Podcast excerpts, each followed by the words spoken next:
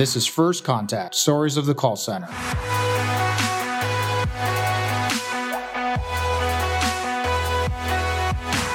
Brought to you by NobelBiz, your one stop shop for all your contact center needs, both carrier and software.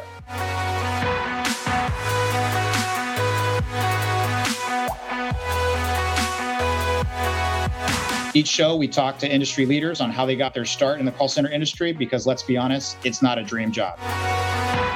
Find all our episodes, you can go to our website. That's www.nobelbiz.com. Hit subscribe on our YouTube channel or follow us on Apple Podcasts and Spotify for future episodes.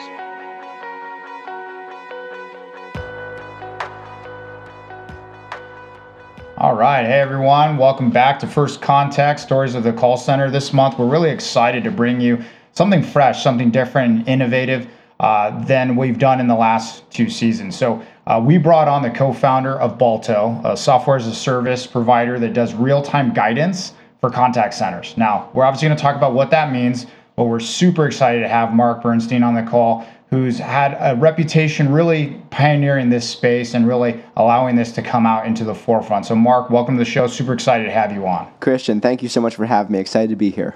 Yeah. So, you know, one of the things that we'd love to do on this show is tell people your story instead of just getting into that. Ah, what am I doing today? Which we'll definitely get to. We really want to understand how did you get here? What were you doing in your past life, right? What were you doing for other jobs, careers? How did you even get to the point of saying, hey, this company should be created. I should go off and build a company. And obviously, you're young, right? You're younger than a lot of the people that we brought on. And so it's exciting to see a completely different perspective. So teach, show, share our audience where your beginnings came from and how you even got to Balto. Yeah, you got it. So uh, I'm 28 which means that uh, I went into the workforce, um, noticed a problem, and then said, you know, I think uh, solving this problem could impact millions and millions of people.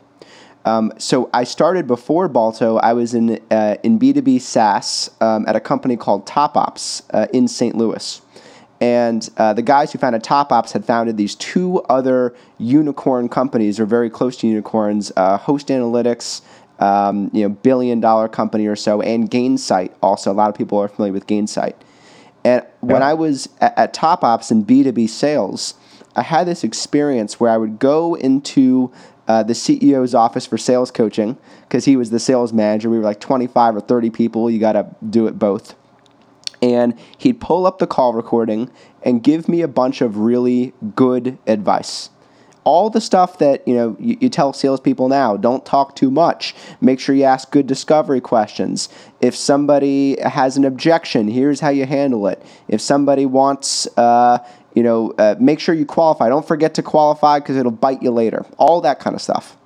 And I would leave his office feeling fantastic. Like, whoa, I just learned so much. That was incredible. And then the inspiration for the company is I then had an experience. I realized everybody in sales and customer services had, where you leave your manager's office for coaching, you then get to the next call, you finish your call and you hang up the phone, and then you say to yourself, I freaking blew that. I knew what I was supposed to do. I was coached on that 15 minutes ago, but I didn't do it.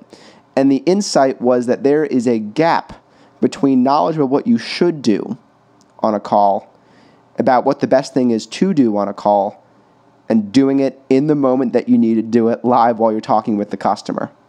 And you know, if it's hard enough for one person to get that right 15 minutes after a coaching session, now scale it. What environment has hundreds or thousands of people that need to get this right on every single customer interaction? It's the contact center. It is the lifeline that companies have between their business operations and their customers, and the conversation is the atomic unit of that business. Well, that's a great story. And obviously, when you look at it from the perspective of you found a, a challenge and then you found a need and a place to be able to make it um, come to fruition, let's kind of stop for a second and talk about, though, when you talk about Balto real time guidance, right, and using AI. Um, obviously, you talk about the need, right? And you talk about that situation. But now let's kind of dive in a little bit deeper. So, what is it that Balto does, and how does that actually fulfill this mission that you're trying to achieve? Yeah. So, I'll, tell you how the you know idea uh, got got started, and that was I was sitting there on a call talking too much, and I was thinking, man, how helpful would it be if someone just gave me a tap on the shoulder and said, "Hey, Mark, you're doing it again." And I was like, could we automate that? Is there some way I could have an automated shoulder tap? Um, and you know that kind of led down a trail where we said, what if you could have an AI that did real time conversation intelligence, analyzed everything the customer was saying as the customer was saying it, everything the agent was saying as the agent was saying it, and in real time gave the agent recommendations on their computer screen about how they can be as effective as possible. So that's what we built. Uh, we call it real time guidance, and it's analyzing the conversations, guiding agents in those make or break moments, making sure they're asking for the sale if it's a sales use case, making sure they're understanding the customer frustration if it's a customer service or retention use case, making sure that they're doing the right compliance stuff. They don't forget to give the disclosures and disclaimers that they have to give uh, if it's a compliance use case.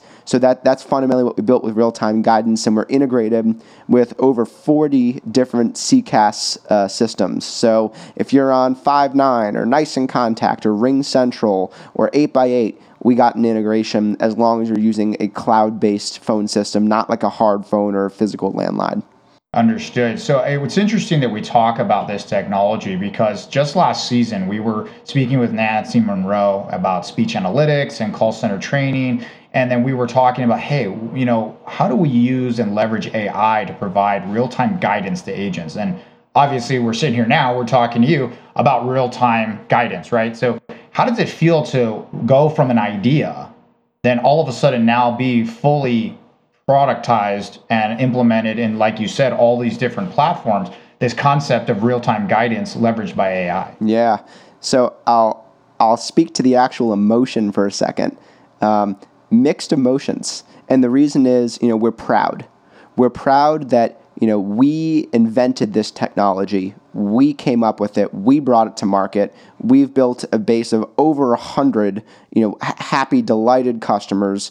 You know, we've analyzed over 60 million calls um, and delivered 165 million real-time recommendations. We're proud that we've been able to do this.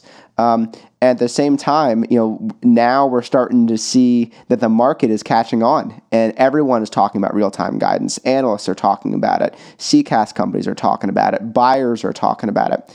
And a piece of us is saying, hey, folks, welcome to the party. it's about time. So, uh, so th- there's there's those those dual feelings, but we we are really excited that we're able to bring this technology to the market from a position of strength.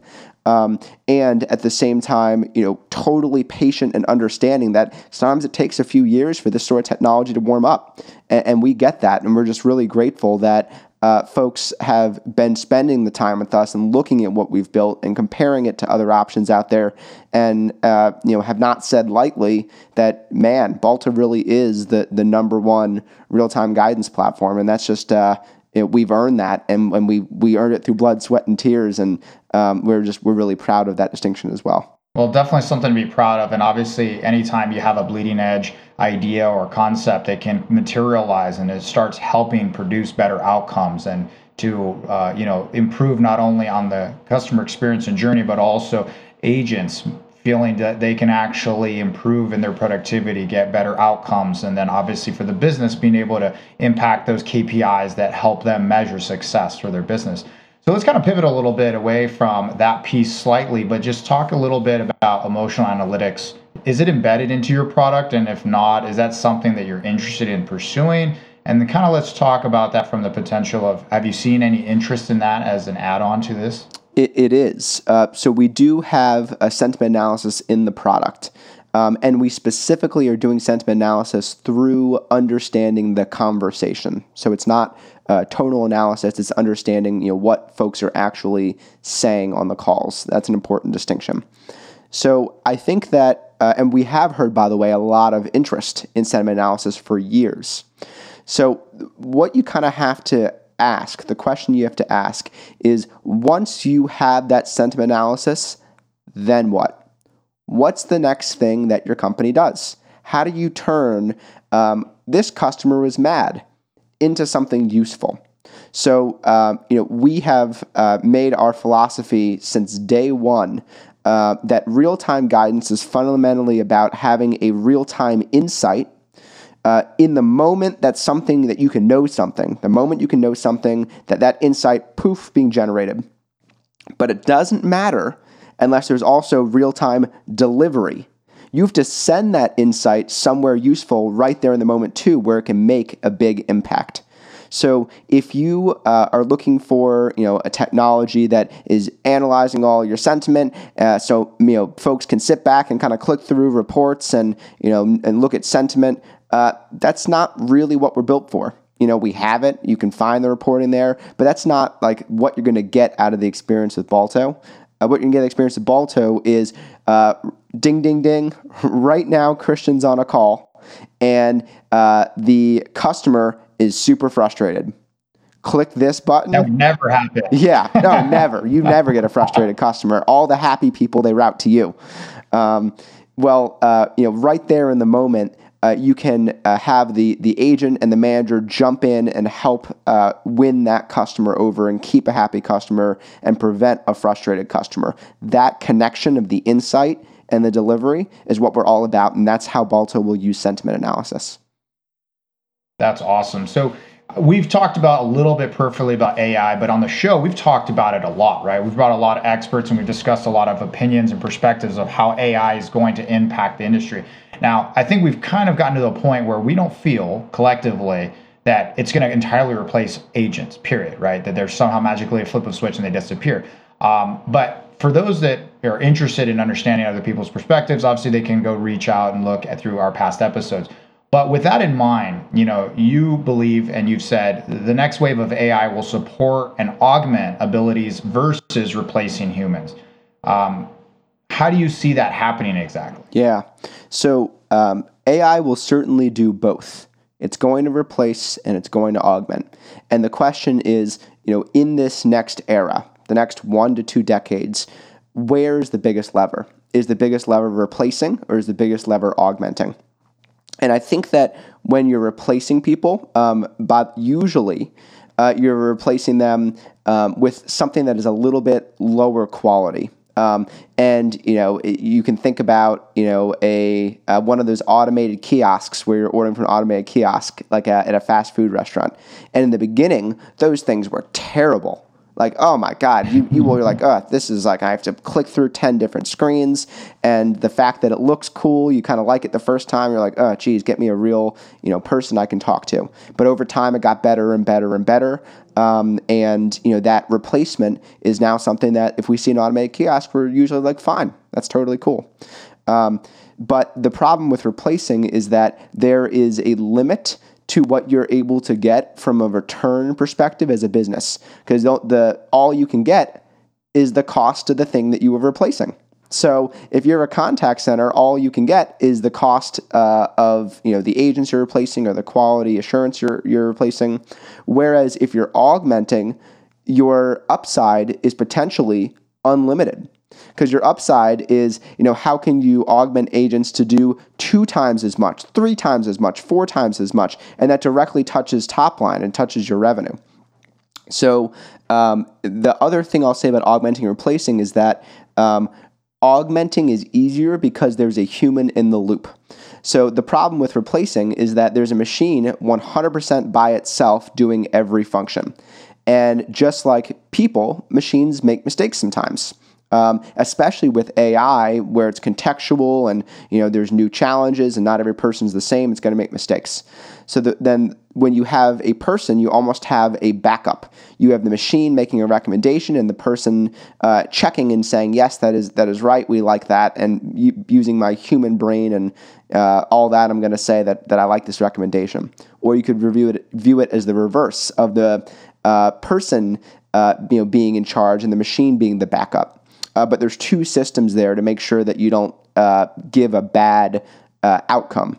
So I think that you know as AI develops, we're going to need both systems working together um, for the next few decades.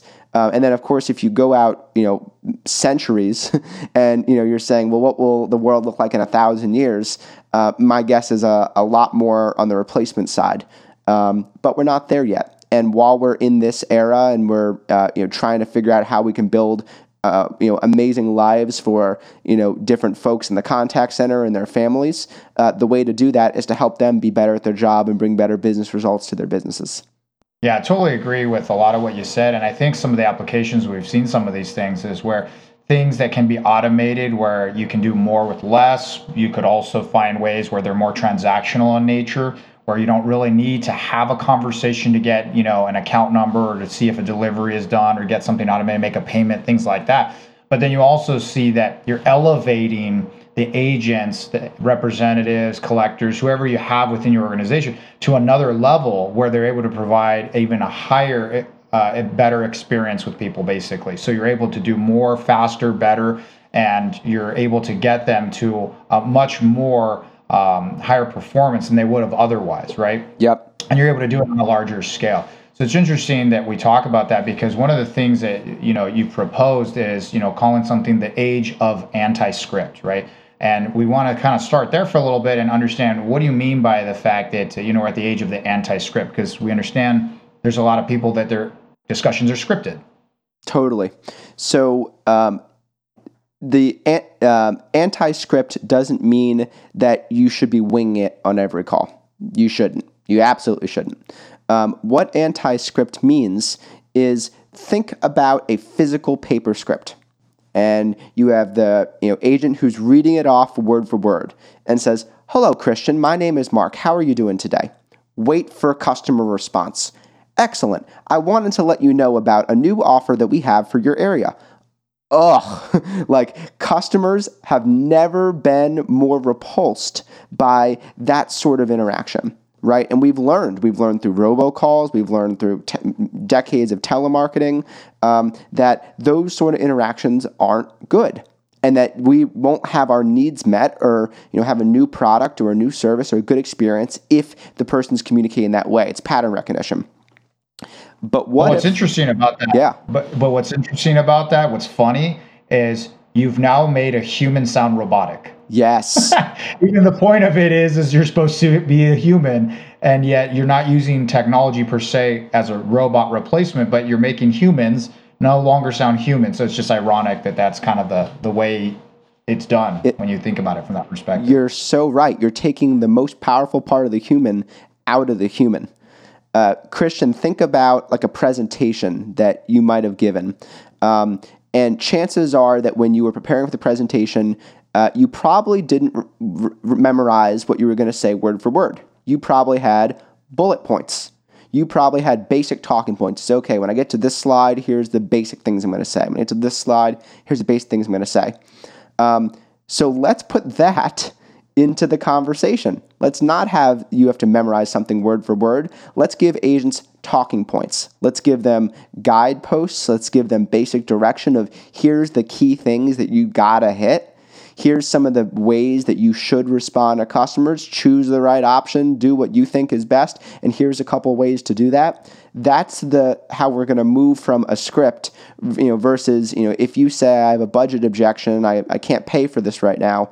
Um, you know, versus Christian, I totally understand. Let's see if we can find an option works with your budget. Now, uh, I must let you know that a lot of customers first say that, and they are surprised to learn that it's less expensive than they had previously thought. Like that's that level of scripting, like isn't going to cut it. It's not going to leave good results. But you having a, a, couple of tried and true options and being able to uh, respond in the way with your own voice, the way that you want to respond, while still sticking to the, the heart of the subject matter, that is what is going to replace the script. And that's what everyone wants in a conversation naturally. Absolutely. And I think, you know, you have the idea of, you know, uh, via voice, when you have your supervisor and they can whisper, right? They can listen to your call, they can give you real time guidance in that sense behind the scenes, but you're attaching an expensive resource, a human being, to every call. And the reality is, is you're not going to have a supervisor for every agent that has an issue at all times, right? And maybe you will, maybe you won't. But sometimes you won't even know there's an issue until after there's that initiation or something pulls that up and pulls somebody in. So being able to scale that is obviously important. Um, the next topic that I wanted to cover is something that I think people, when they think of this technology, they also talk about, but they may not look at it the same way. So we talk about having better post call analysis, right? That way you can increase the conversations, improve the relationship. But can you tell us what do you think the future of post call analytics is going to be and how does your company fit into that? Yeah, so I think it really depends on what kind of user you have. Because there is some portion of users who want to do post call analysis. They want to do big batch analyses where they analyze a million calls at once and go develop models. And there are some teams that are really good at that. Uh, two problems. One is when you do that, um, how do you um, your your lead time is super long because you're doing this big analysis and you're, you're spending usually months, no joke, months putting together a model. So it takes a long time to go from analysis to result. And then once you do it, where does that model go? You usually hand it to a sales leader, customer service leader, and they say, "Okay, thanks." but how do you actually get that model applied at scale across all of your sales and customer service people across your entire contact center? So those are, are two bottlenecks or challenges with post-call analysis, even though the ability to you know dig and mine for insights is useful. You can you can find great stuff there. I think the future on that side is particularly going to be on um, you know deflection, you know uh, call deflection, interaction deflection, looking uh, to find uh, you know different use cases people are calling in with, so you can change your IVR, so you can change your chatbot to try to handle some of those cases proactively. Uh, I also think um, it could be particularly useful for marketing and product research. Uh, voice of the customer, I think, is something that folks were really excited about two or three years ago, and now the interest is kind of dying down. And I think it's because um, we haven't done a good job of turning the voice of the customer into something useful. So when, when you look at what the future, I, I think that's kind of what the past of post call analysis looks like and ways you can use that post call in a very you know still useful way and get a good ROI from it. Mm-hmm. But I think if you advance the field and say what's coming forward, I think it's post call analysis where it immediately surfaces an insight. So post call means like the second the call is done, the second that you can have an analysis that makes sense, your technology goes ding, ding, ding, here's an insight. And the insight isn't a graph, it's not a number. It is like you can read it out like a sentence that says, here is something you should know. Now, the thing is, uh, for post call analysis to not get lost and not get stuck and not get bottlenecked, what you need to do is you need to have a button that you can push that says, do something with this insight. I don't know what the something is. Balto has a, a, bunch of ideas on our end, but is there some way that when you see the insight, you're able to hit a button or do an action right away that that makes it that turns it into a result? So on Balto's side, I'll give you the example. Um, you know, we'll you know analyze calls after the fact and we'll um, you know, put, put up a recommendation that says this particular question that you're using, or this value proposition you're giving, or this way you're explaining something is effective 72% of the time. It's the most effective item. Push this button, and all of your agents will start to see that on the next call. Or this one isn't effective push this button, we'll take it right out of your recommendation so no one is using that question anymore. It's the ability to connect the post call analysis with the actual real time experience that our people have when they're talking to customers live in their interactions. So a couple questions around that, and this is kind of a, you know a lot of, a little bit off topic, but a little bit aligned with what we're talking about. Is at a pure curiosity, do you have the ability then to uh, attach the outcome of that call to the analysis. So if that call was a productive call or a positive outcome, the, the way that the call is dispositioned, in essence, uh, or otherwise, to be able to attach to what was said and use as actually benefiting or gaining the outcomes that you want. Um, how are you tying back the data things that you want as things said or recommended tied back to the outcome that you're getting from that call? Yep, we do, and it's absolutely critical that we do because the ability to, to, as you said, Christian, tie what is being said with did it work or did it not turns Balto from a recommendation engine, which is the you know the foundation what we built, into the most powerful A/B testing system on planet Earth. The marketing world has been A B testing since the Sears catalog in the 1800s. The sales and customer service world and contact center world isn't A B testing anything accept IVR selections, but not actually in the conversations.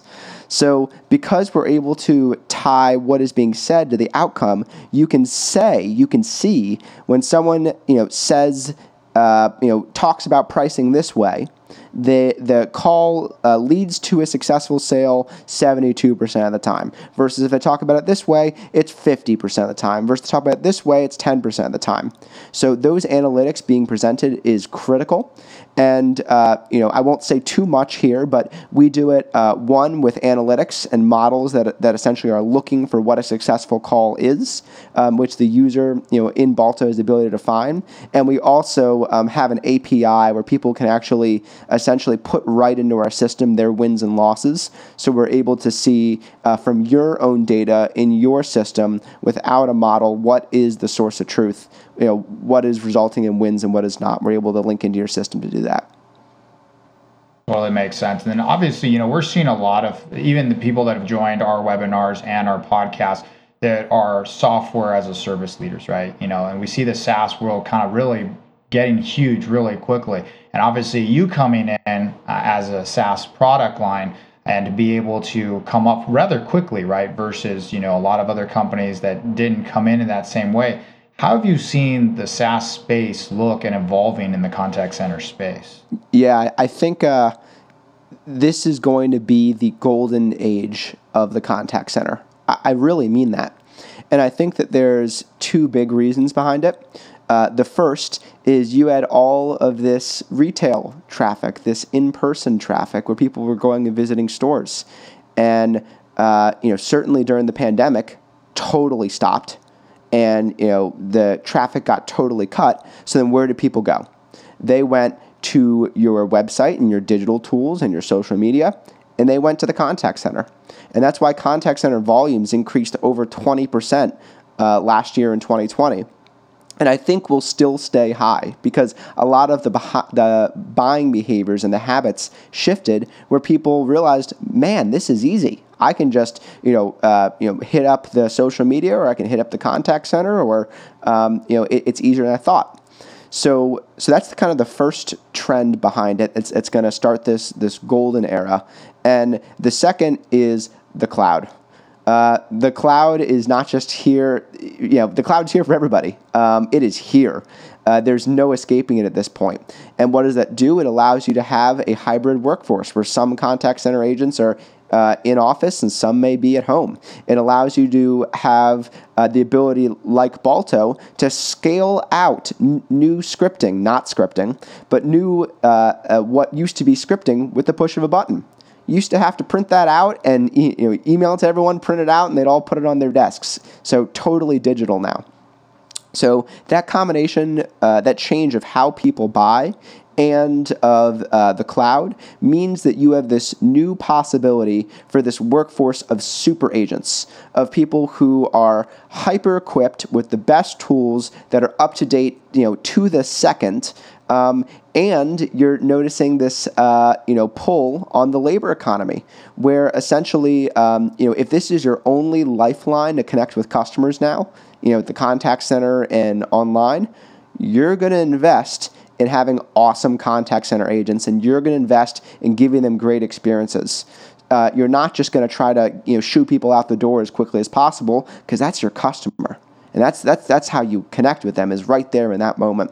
So I think that those three things are going to lead to um, a real golden age of the contact center, and SaaS and cloud and all of, of these different technologies are going to sprout up to support this concept of super agents connecting with your customers where previously they would have been, you know, in person or in your physical location.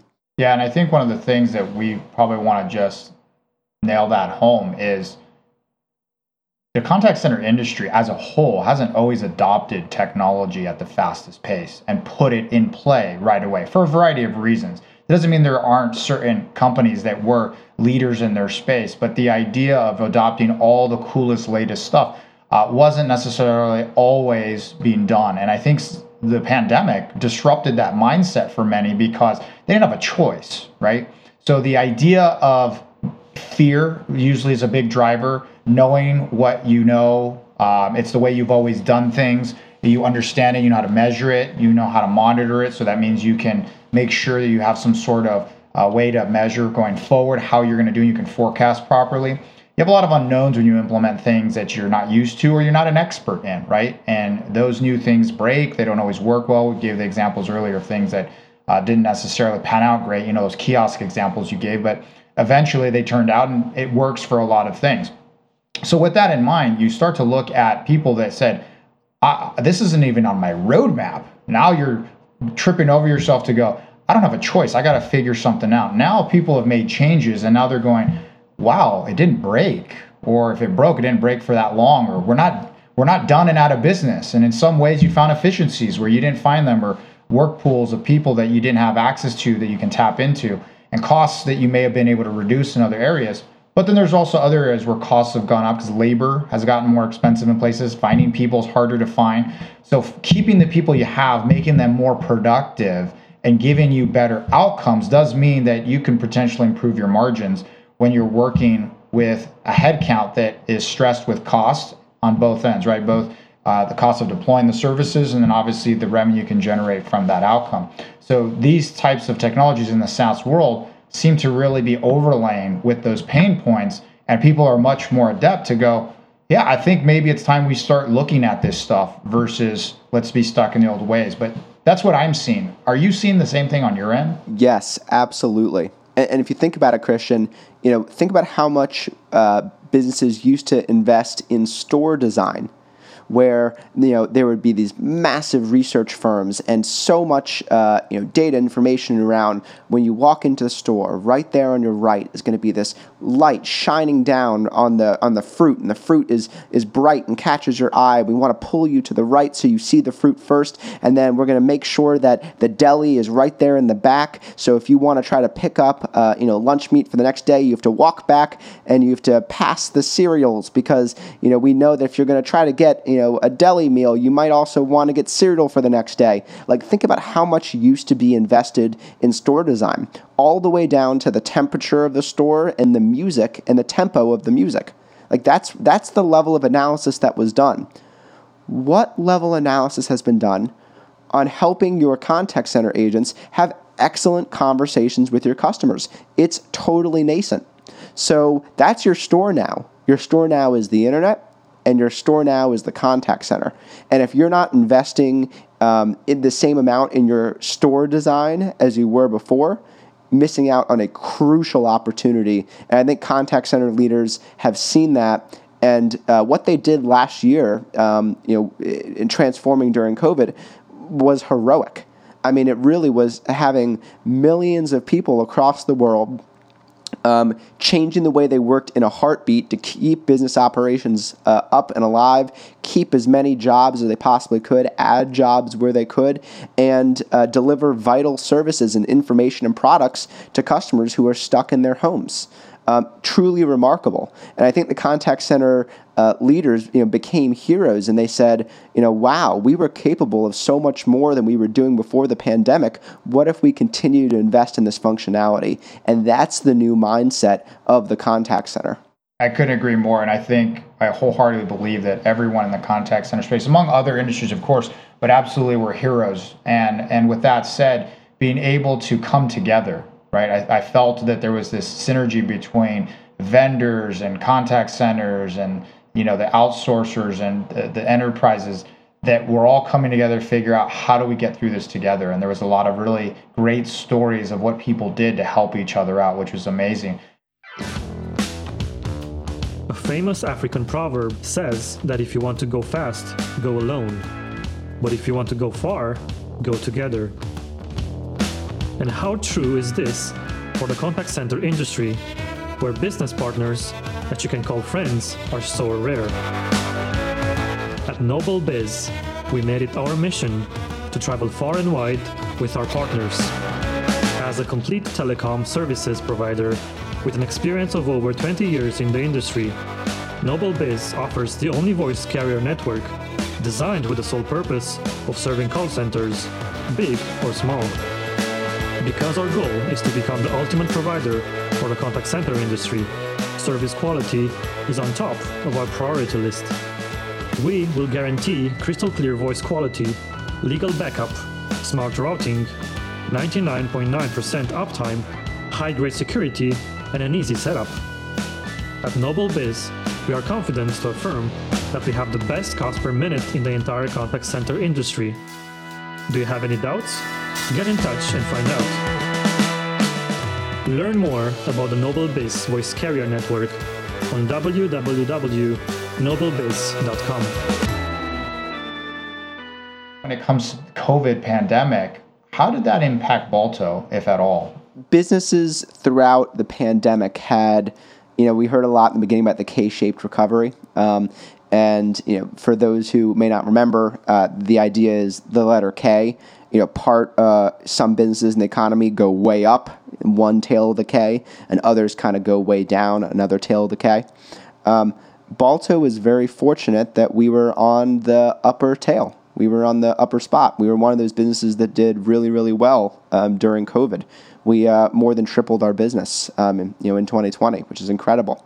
Um, and just you know, very simply, you know, the reason we were able to do that is we delivered for our customers something that they really, really needed. Uh, the first is having excellent conversations at scale. When your contact center volumes go up 20%, uh, then uh, you have uh, to you have more to lose if you do a bad job and more to gain if you do a good job. Um, and the second is everybody was remote for a period of time. You know, you used to uh, coach by walking around the floor, you know, looking down. You see that uh, agent looks frustrated, or you see that agent um, is having a tough call. You walk over and you give him help, uh, give him or her help. You know, or it used to be that the way as an agent you picked up, you know, what worked and what didn't is you're sitting next to another top agent and you hear something, you're like, whew, that was good. I'm going to try that on my next call. Both of those functions, the coach's function and the agent's function, ripped apart and there you are alone in your home making the same volume of calls you were making before without that manager support and without the support of your peers. And uh, they you know, contact centers were looking and saying how do we give everyone a common understanding of what great conversations look like when everyone is physically uh, and geographically separated and Balto is that common understanding. Balto has been able to, you know, give agents the coaching they need, give managers uh, real time insight into, you know, who needs help and who doesn't, um, and allow the organization to collect all the great things people are saying. Where if you have a top performer, you know, during COVID, and, and they have this, you know, awesome uh, way that, that, they position pricing with customers, um, well, you, you never knew because that person's saying it you know to the wall all day. Um, but Balto is able to go and pull out what that top performer is saying, and then with a push of a button, scale it to everybody. And that functionality became just more important. So, uh, you know, we did uh, phenomenally well during COVID. Um, you know, and we were uh, there for our customers to deliver uh, during a really challenging time that uh, a lot of businesses uh, originally were were really worried about, and then a lot of businesses um, after just a couple of months saw the opportunity to invest in their contact center operations, saw the revenue that they could generate um, from doing so, and had you know similarly really really excellent years in 2020. Absolutely, we saw some of that as well. Some industries suffered, some actually benefited uh, from that K uh, recovery, and at the same time being able to help both address that that fuel they needed to keep skyrocketing, and then those that you know because when you skyrocket up, like you had said earlier, you have an issue that that usually amplifies with scale. So uh, whenever you scale and that problem hasn't been addressed, you're going to have more of that problem. So being able to address that when you scale is important, and then those that need it to help uh, lift that downward trend that their industry took is how do you take care of the customers you have left? How do you take care of the situations you're in? So now you see that shift you said where people are pulled away, they're remote. Let's kind of shift to, to QA, right? You know, there's a, a, fundamental mindset change around treating QA uh, instead of being the punishment department, right? As has been mentioned. Um, how do you elaborate on that concept and what do you feel about QA being used as the punishment department and how do we change that mindset? Yeah. So if you uh, take kind of a very deep look into like what is the point of qa like really. Um, the there's two kind of unfortunate uh, truths and one good truth. The good truth is that it often is for bonusing and compensating and properly rewarding great agents. That is like absolutely a purpose of QA, and we need to do more of that. Well, what are the other, you know, the what's on the dark side? What what are the the bad purposes of QA? And one is uh, identifying consistently bad performers in order to root them out. So you know that's that's a big part of of what QA is about is finding folks who have patterns of underperformance and identifying that and calling it out so they can you know be you know, pulled out of the operation.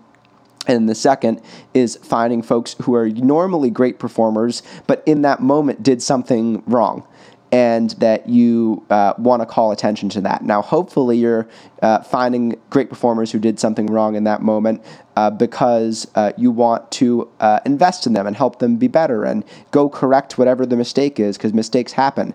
But sometimes, uh, you know, you get you see an agent finish up a call and then someone yells over, you know, Johnny, QA wants to see you, and then Johnny's like, oh, jeez, what did I do? And then QA pulls up a call from, you know, two or four weeks ago and says, remember this call? And you say, I, am not really. so, um, so how do we invest in that first bit? How do we invest in the bonusing? How do we invest in the rewarding positive behaviors? And how do we, um, you know, limit uh, QA's um, you know uh, participation in the latter two. Um, you know, uh, f- finding folks who are underperforming and uh, you know punishing folks who are performing well. Well, with finding folks who are underperforming, um, that's an important thing for a business. It's an important thing for an individual. And if you're underperforming, you should you know find something that you perform well at. So it, it makes sense to you know not have folks who are persistently struggling with the business in, in a business. Um, it makes sense to not have them there. However, it also makes sense for QA to be part of the solution and say, hey, here's specifically where you're underperforming. Here's how we can help you perform better. And if you hit this standard, this is what it's going to mean for you personally, you professionally, and for the business. So, how can QA uh, change their activities um, toward more solution oriented uh, stuff in that category? And then with the first one of great performers who um, occasionally make mistakes, well, if you're a great performer, how can we just get rid of, of those mistakes? Like a lot of them are just like lapses of judgment or something you forgot. And that's a perfect example of where AI can right there in the moment say, oh, whoop, hey, hello. Uh, looks like you might be uh, going down this route, you should go down that route. But remember, QA is going to ding you on that. So if you can give that uh, top performer instant visibility into um, you know what kind of score they're going to get and how they're going to be evaluated, often they can uh, change those behaviors and root out those problems. Um, and imagine if you could even do it for QA in real time or do it for the manager in real time. And uh, instead of seeing, you know, two weeks or four weeks later that this person forgot to read a disclosure, that right there in the moment, the, the agent sees, oh, you have to do this disclosure, otherwise you're going to have a, an issue. Or the manager right there in the moment sees, hey, you're eight minutes in, but the disclosure hasn't been read. You need to go back and do this. Um, those are the sort of things that AI and Balto uh, enable that previously were not possible. And I think will lead to a really awesome cultural shift in QA being a positive force for the contact center uh, more than they already are. That's awesome. Running a contact center these days takes a great deal of courage and resilience. NobelBiz applauds and salutes the contact center community for not giving up and fighting the good fight, working to set contact centers on the road to success. Our contribution consists in providing one of the most versatile and cost efficient omnichannel solutions on the market called NobelBiz Omni Plus. Take your contact center to the next level with NobelBiz Omni Plus. Get instant access to a full range selection of channels, from voice calls to SMS, and from email to WhatsApp, Twitter, or Telegram. Get control over the external factors with the possibility to switch from an on-premise team to a remote system in just a matter of hours. And get integrated compliance support, advanced reporting, seamless agent dashboard, and many more high-grade features. All in just one product, NobelBiz Omni Plus, a crisis-proof solution for scaling operations. One of the things that I wanted to ask around the product and understanding its implementation within the organization is this only the agent and the customer, or does this also happen between the agent and the supervisor in the conversations they have with one another from coaching or otherwise? Yeah. So uh, the answer to that, question is um, this summer it will be both. Um, and that's actually a really awesome product release that you know we have coming out that I shouldn't speak too much about, otherwise my PR department will kill me. Um, but uh, this summer, it's going to be a really cool release that's going to uh, bring the manager into that loop and give them capabilities they've never had before. Yeah, I think it's the next logical place if I was in your shoes, and it obviously sounds like you're way ahead of it. So that's kind of awesome to think about. I know when we talk about fundamental changes in this space, these moments where things shift, and obviously the catalyst for a lot of people was the pandemic, and then you start to see the adoption of a lot of technologies. But from your seat, Mark, when you sit back and you go, okay, I know the contact center space well enough to say if these are some things I could change or things that I'd want to see implemented, what would be like the biggest thing or things that come to mind and say, just this would really change how contact centers deliver service and maybe even where people want to work instead of unfortunately being a place where there's a lot of turnover. Yeah. Um, it is going to be a cultural change that elevates the status of the agent and has the agent and the manager working together as peers. Um, the manager's skill set and the agent's skill set are different skill sets. What does the manager need to do? The manager needs to be able to enable a team, enable multiple people to all be as successful as possible. That's one skill. What does the agent need to be able to do? Have like high intensity conversations with customers all day with make or break moments that they need to consistently deliver on two very different skills, both very hard, both very valuable. How can we make sure that the status of the agent isn't the grunt who's doing the tough work and you gotta, you know, whip them into shape in, in order to have them deliver a good call? How do we make sure that's not the case? And I think that the contact center space has actually over the last couple years done a really good job um, you know, humanizing uh, the agent role and remembering that it's a complete individual, not just uh, a seat. Um, you know, I, I, I would love to root out the term butts and seats. I think that, uh, you know, it's more than that. they're, they're people who are uh, your front line talking to the customers. Um, so I think that that cultural change is going to be really, really important, and is going to be something that it's going to change how the contact center works. And uh, it's also going to allow contact centers to keep these tenured agents and these top performers um, by by sourcing um, by sourcing their knowledge and making making their ideas part of the business. So I, I would almost challenge companies and say, um, what do you think are some of the things that your agents know that nobody else in the company knows? Like list those out. What are some some of the things and specific ways customers respond to specific uh, questions and value propositions and product mentions and competitor mentions and features and problems. Um, and, and if you say this, then, then that gets the customer excited. But if you say this, then that gets the customer frustrated. They've developed these mental models and they use them all day and make the model stronger and stronger and stronger. But no one else in the company has it can we make your contact center workforce the brain power of your organization, where they are powering uh, the way that your broader organization communicates with your customers? That's part of the cultural change. That's part of elevating agent status. And I think that we're going to start to see um, that much more balanced hierarchy where agents and managers are working together to have excellent conversations rather than the top down dynamic, which uh, was you know, very common uh, a decade ago or more. Yeah, and I think when you, what was really powerful about what you said about having every individual performer becoming the brain of the outcomes, right? Because everyone independently is having their own silos of of improvement or um, performance issues, right? And so we tend to focus on here's the overall KPIs. They're not always individually looked at from a positive. It's just the outcome instead of what got you that outcome on every individual interaction. But then we focus on all the things that go bad, right? Because we want to root out the stuff that went bad, focus on the things that need to be improved. But if you see people that are superstars, right?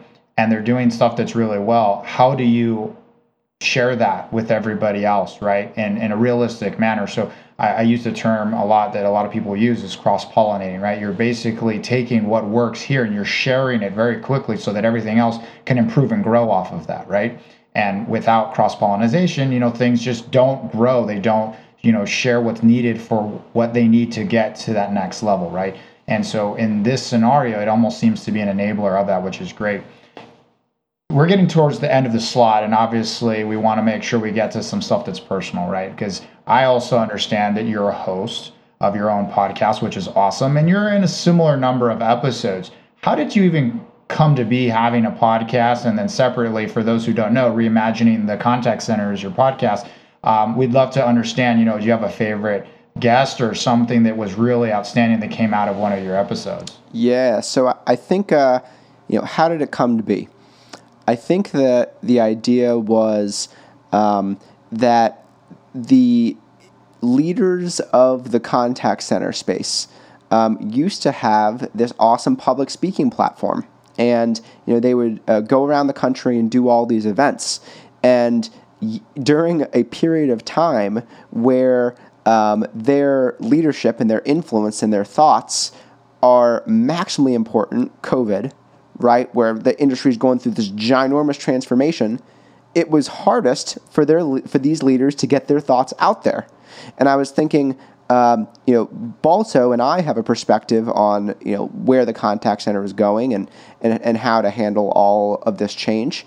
Um, but I'd like to talk to somebody who also has a perspective and hey may have been doing it for my entire lifetime.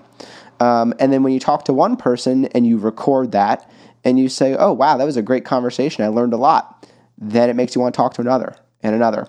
So we actually started out by just emailed, you know, five uh, folks who had really interesting perspectives on the contact center that um, I respected, and I said, hey, I just want to talk to you for an hour and kind of ask, uh, you know, what you think about everything that's going on. So it turns out that after you do that a number of times, you start to develop uh, like a philosophy you start to notice patterns in what people are saying and different trends, and those trends are reiterated by a bunch of experts. So, one of the ones that, that keeps coming out again and again and again is the transition of the contact center from a cost center to a profit center and the importance of what happens when your agents are now touching the customer revenue. It's not a quick billing question normally because those are very easily handled with uh, you know, virtual assistants and chatbots and that sort of thing. You know, what happens when uh, it, the, a customer's lifetime value is right there on the line in that call, and maybe they're recurring or their subscription, and uh, you know, if it, if that interaction goes well, you you know have them for years, and if it doesn't, then they leave and go to a competitor. Um, so th- those sort of trends are things that we were able to pull out um, on the podcast. So I started it because I, I, wanted to see uh, what is everyone saying, what is everyone thinking when they can't be um, you know on these stages right now, and then um, you know. I, was able to develop my own perspective as well. So it, it, almost took on a new life where it's like, man, now I have stuff to share. I have thoughts and perspectives on this. And I'll, I'll say that the, the podcast actually is one of the best vehicles for me to develop that perspective. Yeah, I could say that a lot of what you're sharing mirrored some of my experiences. And hosting our podcast and even our webinar. So, was there anyone in particular that comes to mind that you think would be a great guest for our podcast that you've interviewed or had on your podcast? Yeah, I think uh, you know there's a, a, few I'm thinking of. Um, um, I'll start with um, I think um, Eduardo Nofuentes, um, and he started um, the Agile Contact Center. I think they actually have a podcast too. Um, and he was talking about, you know, what does it look like to bring agile, which um, you know, most folks are used to in the tech sense, in the engineering sense of like this very quick and iterative process. What does it look like to take agile from technology to the contact center? How do you give people maximum freedom to uh, make a lot of changes to their role very, very quickly so your contact center isn't static, something that you set up and hope it doesn't degrade over the course of the year, but instead it's something iterative that gets better and better and better over time. Uh, so I love that co- that uh, podcast. I loved uh, Mario Bador uh, of StarTek, uh, and he was talking a lot about you know they have uh, something like forty thousand agents across the globe. Like how do you manage mm-hmm. that operationally, and also how do you manage that culturally? I thought that was a really interesting one. Um, whole bunch of, of, of great speakers on that. So it's tough to choose favorites, but those kind of jumped out to me. That's awesome. And to really cap it off, I think one of the really neat things for your business is that you were named Gartner's cool vendor in the CRM, customer service, and support space. How do you feel about that? I mean, that's kind of a really neat experience to have. Elated. And not only elated just because it's cool to have Gartner mention us. Thank you, Gartner. Um, but they mentioned our space. They mentioned all in the report, they're talking about real time guidance and uh, I'm able to you know tell folks, ah, real time guidance, interesting. Go to realtimeguidance.com and see uh, who owns that. You know, like like to see that our concept, our technology, our you know what we've built get that level of recognition as a space, as a category that was something that was really, really special. So it was great to be named as a company. We're very thrilled about that. But it's also great that now the analysts and the market and uh, even you know competitors, you know, everyone is kind of aligning and seeing uh, you know the writing on the wall, or I guess the positive writing on the wall, because it's usually a negative term that says like this idea of helping agents right there in the moments they need it.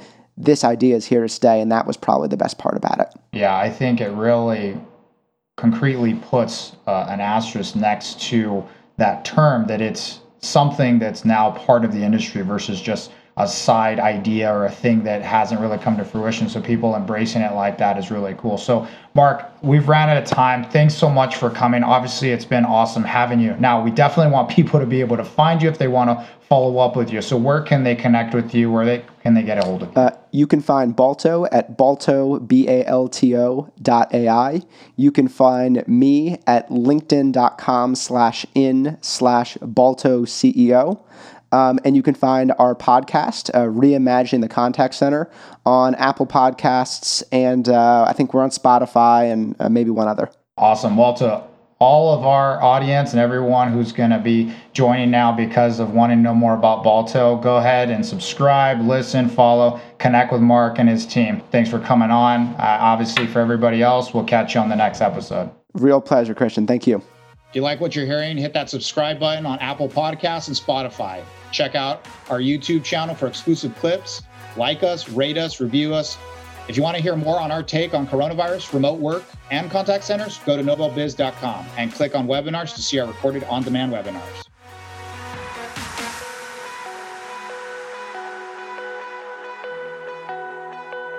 Thanks for listening to First Contact Stories of the Call Center. My name is Christian Montez, and we'll be back soon with our next episode.